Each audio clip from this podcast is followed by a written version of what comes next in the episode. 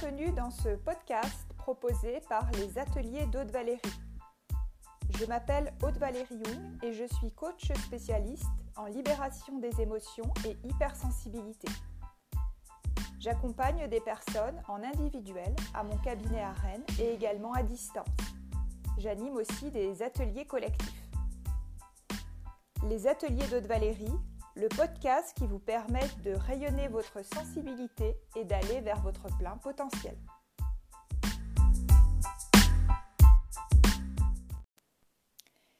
Bonjour, dans ce nouvel épisode euh, à la découverte de nos émotions et de la haute sensibilité, euh, nous allons partir aujourd'hui en exploration du cerveau des hypersensibles. Donc essayer un peu de comprendre comment il fonctionne, quelles sont ses caractéristiques d'après des études de neurosciences et ensuite comprendre également l'impact que cela peut avoir sur le quotidien pour des personnes hautement sensibles.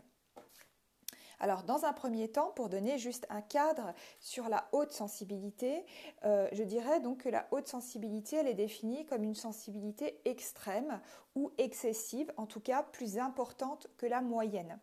Donc bien sûr, reste à comprendre ce que sous-entend l'extrême ou l'excessif, qui sont des qualificatifs qui dépendent de critères personnels, socioculturels, qui peuvent également varier en fonction du contexte, d'une personne à l'autre, d'un groupe à l'autre et également d'une époque à l'autre.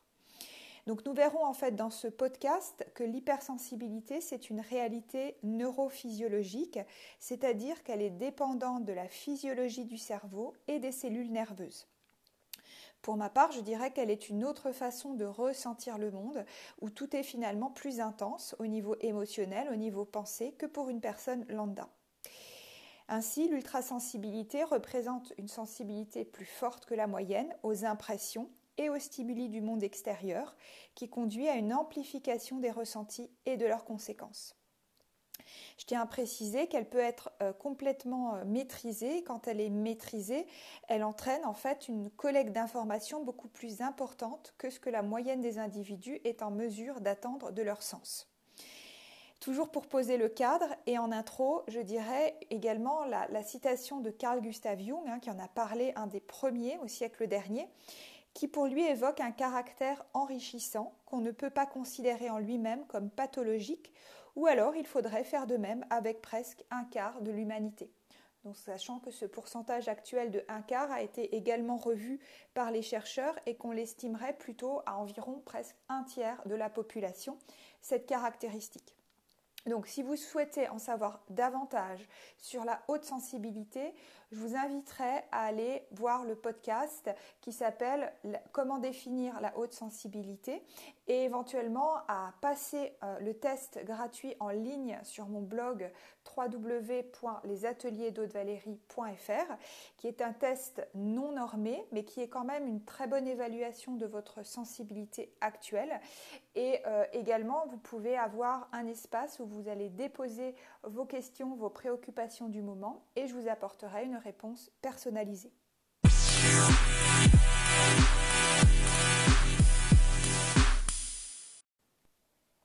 Alors tout d'abord, quelles sont les caractéristiques d'un cerveau d'une personne hautement sensible? Alors, je vais me baser sur des études qui ont été faites par des neuroscientifiques et des psychologues de l'université de Stony Brook à New York, et donc qui ont en fait présenté différents types d'images, de stimuli, en comparant des populations hautement sensibles avec des populations euh, normosensibles, et donc qui vont avoir des différences au niveau ensuite des imageries IRM qui ont été faites au niveau du cerveau. Ce qu'ils ont montré, c'est des différences au niveau de quatre centres. Tout d'abord au niveau de l'amygdale cérébrale. Donc l'amygdale en fait joue un rôle dans la perception et la mémorisation des émotions, ainsi que dans le développement des comportements sociaux. Et donc, ils ont constaté que pour les personnes hautement sensibles, il y avait vraiment beaucoup plus d'interaction au niveau des mécanismes biochimiques qui étaient générés par cette zone, qui étaient beaucoup plus actives, qui expliquent notamment euh, des fois des phénomènes justement euh, de surcharge émotionnelle assez importants. Deuxième zone qui a été euh, étudiée, ça a été la zone du cervelet. Donc le cervelet joue un rôle dans la coordination des fonctions motrices ainsi que dans la modulation et l'intégration sensorielle. C'est en fait la partie qui module les perceptions sensorielles qui présentent des anomalies. Et là aussi, On sait que pour les personnes hautement sensibles, on peut avoir une hypersensorialité, que ce soit au bruit, que ce soit aux odeurs, que ce soit à la lumière ou au toucher éventuellement quand les enfants disent par exemple qu'ils ne supportent pas les, chaussettes qui grattent ou certains types de, de matières. C'est vraiment justement à l'activation, à la suractivation de ce centre et de ces perceptions. Le cortex frontal, donc lui, joue un rôle dans le contrôle exécutif, c'est-à-dire la capacité de programmer, de réguler les actions et les pensées. En somme, en fait, les fonctions exécutives qui permettent de prendre des décisions, de planifier, de coordonner plusieurs actions. Et donc là aussi, cette zone préfrontale a été montrée vraiment de façon au niveau des photographies hein, du fonctionnement cérébral avec une plus grande activation. Alors, je tiens aussi à préciser que, en fait, toutes ces données euh, dépendent également de l'environnement dans lequel on évolue, euh, puisque l'on sait actuellement que la haute sensibilité résulte de combinaisons à la fois de facteurs génétiques, euh, donc de naissance, hein, et également environnementaux. C'est-à-dire que l'histoire, par exemple, personnelle, le fait d'avoir eu des, événements, des traumatismes ou des chocs, a aussi un impact sur justement l'évolution de la sensibilité. Et donc, euh, souvent, hein, euh, notamment le manque de sécurité affective euh, semblerait accentuer cette haute sensibilité qui serait en fait finalement pour le cerveau une façon de se protéger. Autre caractéristique importante, c'est le système des neurones miroirs. Donc lui joue un rôle dans l'imitation, l'empathie, la compréhension des actions d'autrui. Donc ces neurones, ils ont la particularité de remplir une fonction sociale et euh, ils sont situés en fait euh, aussi hein, très proches de la zone du langage euh, et donc là c'est une capacité en fait pour les personnes hautement sensibles à capter, à traiter, à interpréter les émotions des autres, c'est-à-dire vraiment cette capacité d'empathie qui est une activité vraiment reconnue au niveau de cette zone-là. Alors, il y a une dernière partie qui a également été étudiée, c'est l'insula. Alors l'insula, c'est une petite structure cérébrale qui est logée très profondément dans notre cerveau. Elle est située en fait dans le cortex insulaire et elle est liée au système limbique. Euh, et en fait, les, chercheurs de Stony Brook ont surnommé l'insula le siège de la conscience, puisqu'elle va réunir la majeure partie de nos pensées, de nos intuitions, de nos sentiments et d'autres perceptions de tout ce que l'on peut vivre. Donc cette structure sera aussi plus active chez les personnes hypersensibles que chez les personnes qui ne le sont pas. Donc on voit là déjà un petit peu en première conclusion de toutes ces données que les personnes hautement sensibles ont d'une façon certaine une façon de ressentir, de comprendre le monde qui passe par un système neurosensoriel beaucoup plus actif et beaucoup plus pointu par rapport à certaines zones d'activation. Et donc au cours de leur vie, finalement, euh, ils doivent apprendre à composer avec leurs importantes activités cérébrales, leurs différents sens qui sont exacerbés, leur multitude de ressentis physiques mais aussi énergétiques et émotionnels.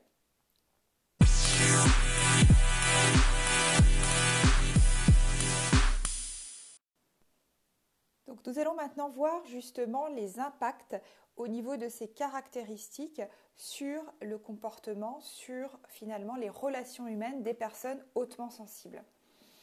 Alors, je vous ai un petit peu parlé de toutes les différentes zones dans ce cerveau qui présentent des caractéristiques particulières et les interactions entre ces différentes zones, tous les mécanismes biochimiques que l'on peut avoir à ce niveau-là, et notamment la production d'hormones, et parmi elles la dopamine, en fait, qui est l'hormone du plaisir, en fait, est gérée dans ce qu'on appelle un circuit de la récompense. Donc, dans notre cerveau, en fait, dès la naissance, il y a des centres d'apprentissage du désir, du plaisir. Euh, ce sont donc des régions interconnectées entre elles qui forment ce fameux circuit. L'absence de mise en œuvre du circuit de la récompense va au contraire donner une connotation plutôt négative à nos actes. Et il y a donc corrélativement un circuit de la punition qui est constitué par les mêmes centres qui marche de fonction inverse. Et on peut dire que le circuit de la récompense ainsi que celui de la punition vont fournir la motivation nécessaire à la plupart de nos comportements. Donc on voit bien l'impact que peut avoir des différences physiologiques de fonctionnement de ces différentes zones et sur nos comportements, sur notre façon d'être et de réagir face au monde. Alors, il y a notamment une caractéristique, un impact direct, qui est la surefficience mentale. Euh, donc, euh, finalement, dans notre société, hein, où tout va finalement très vite, on a une grande sollicitation sensorielle. En fait, la, tête des, personnes hautement sensibles va bouillonner. Euh, leur cerveau, qui est toujours en fonctionnement, un petit peu comme une roue, qui aurait un mouvement perpétuel. Et donc je parlais de ce circuit de la récompense. Ce qui va se passer, c'est qu'en fait, il y a pour les personnes hautement sensibles un besoin d'arriver, euh, pour satisfaire ce circuit propre, euh, à avoir des partages émotionnels, des partages intellectuels nourrissants. On va trouver notamment dans les thématiques qu'ils apprécient beaucoup et qui s'interrogent en fait sans cesse, c'est la vie, la mort, l'amour, la liberté et en fait toutes les questions existentielles. Ce sont des personnes qui sont curieuses de tout et toujours en éveil. Donc le cerveau tournant à grande vitesse, il y a toujours des préoccupations, des questionnements, et c'est difficile de l'arrêter, et ils ont besoin justement de le partager, des fois en interrogeant l'autre. Et cette particularité peut déranger. Vouloir tout connaître, tout comprendre peut également faire peur à l'autre personne, surtout lorsqu'ils ne partagent pas les mêmes aspirations. Les personnes hautement sensibles ont donc du mal à suivre une conversation, par exemple, qui relate de banalités du quotidien. Euh, bien entendu, la faute n'incombe pas à la personne en face.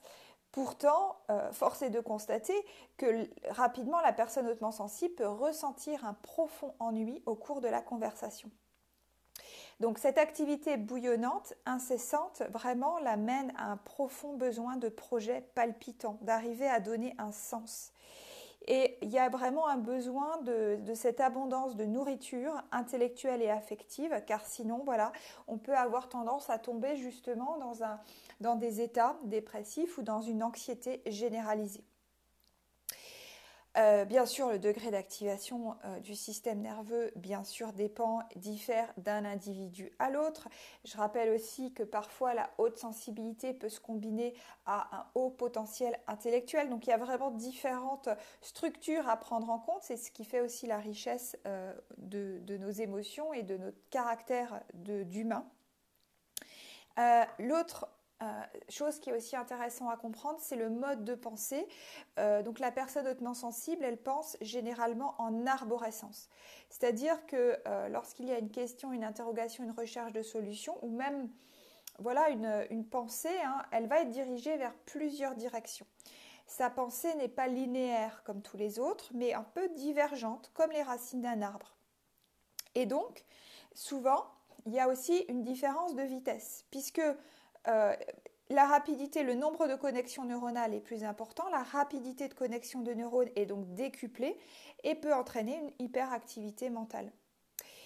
Les personnes hautement sensibles, il y a une autre caractéristique, c'est qu'elles pensent souvent en images ou en symboles, alors que la plupart des autres personnes pensent de manière verbale. Alors, qu'est-ce que ça veut dire? Euh, Penser verbalement, ça veut dire en fait que tout d'abord, ce sont des mots qui défilent dans le cerveau les images ne viennent illustrer la pensée que par la suite. Et il faut savoir, euh, juste à titre un petit peu quantitatif, qu'un penseur verbal, il génère environ deux mots par seconde, alors qu'un penseur imaginatif, il peut générer jusqu'à 32 images par seconde. Euh, alors, on parle aussi du cerveau gauche, cerveau droit, même si on sait qu'il y a des interconnexions et que les séparations ne sont pas aussi strictes que l'on pourrait penser mais globalement, il y a quand même euh, une suractivité euh, au niveau de l'hémisphère droit pour les personnes hautement sensibles, en fait, ce qui en fait des êtres, donc on a dit empathiques, mais également intuitifs et créatifs. Euh, on sait que l'hémisphère droit, hein, souvent, il fonctionne d'une manière assez synthétique. Et il excelle aussi dans tout ce qui est visuel, perception, intuition. En fait, la pensée à ce niveau-là, elle est non linéaire, non séquentielle, traitement qui est très rapide et surtout avec cette particularité d'analyse en fait des choses de façon globale et euh, qui va donc souvent déterminer très vite les relations spatiales, par exemple, entre différentes parties d'un ensemble. Elle aime aussi cette partie du cerveau, hein, se, complaire un peu dans la complexité, l'ambiguïté, les paradoxes. donc c'est une pensée qui est assez difficile à décrire hein, de par sa complexité. Euh, sa manière de traiter rapidement les informations, également le fait que ce soit traité en profondeur, le fait de, voilà, de, lire entre les lignes, de faire des connexions particulières et aussi son aspect non verbal. Donc c'est vraiment le monde euh, de la créativité finalement. Le cerveau gauche, hein, euh, lui, juste pour mémoire, il est associé donc à la logique, au langage, à la pensée analytique. il excelle quand il s'agit de nommer, de catégoriser des choses, dans tout ce qui est abstraction, euh, la lecture, l'écriture, l'arithmétique. Hein. Pourquoi? Parce que souvent les mathématiques, en fait, on réfléchit suivant un, certain ordre. Euh, donc, pour les personnes hautement sensibles, hein, ce qu'il faut retenir, c'est que cette surefficience mentale, c'est euh, une perception, une compréhension du monde qui se fait d'une manière plus fine et plus intense. et comme nous l'avons vu, donc si les perceptions sont plus intenses, les réactions également peuvent l'être dans tous les domaines du système nerveux aux réactions euh, émotionnelles, mais aussi à la physiologie. Et donc, si vous rencontrez également des, difficultés dans votre vie, des émotions euh, qui vous paraissent euh, bloquantes, des pensées limitantes, sachez que j'accompagne également les personnes en individuel à mon cabinet donc qui est basé à Rennes, également à distance, et que vous pourrez donc retrouver d'autres informations avec des exercices également pratiques sur ma chaîne YouTube et également sur ce podcast que vous écoutez.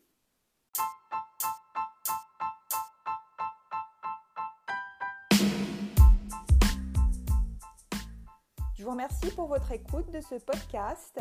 N'hésitez pas à vous abonner à ma newsletter sur mon site internet www.lesateliersdaudevalérie.fr ou m'envoyer suite à ce podcast tous vos commentaires à contact@lesateliersdaudevalérie.fr.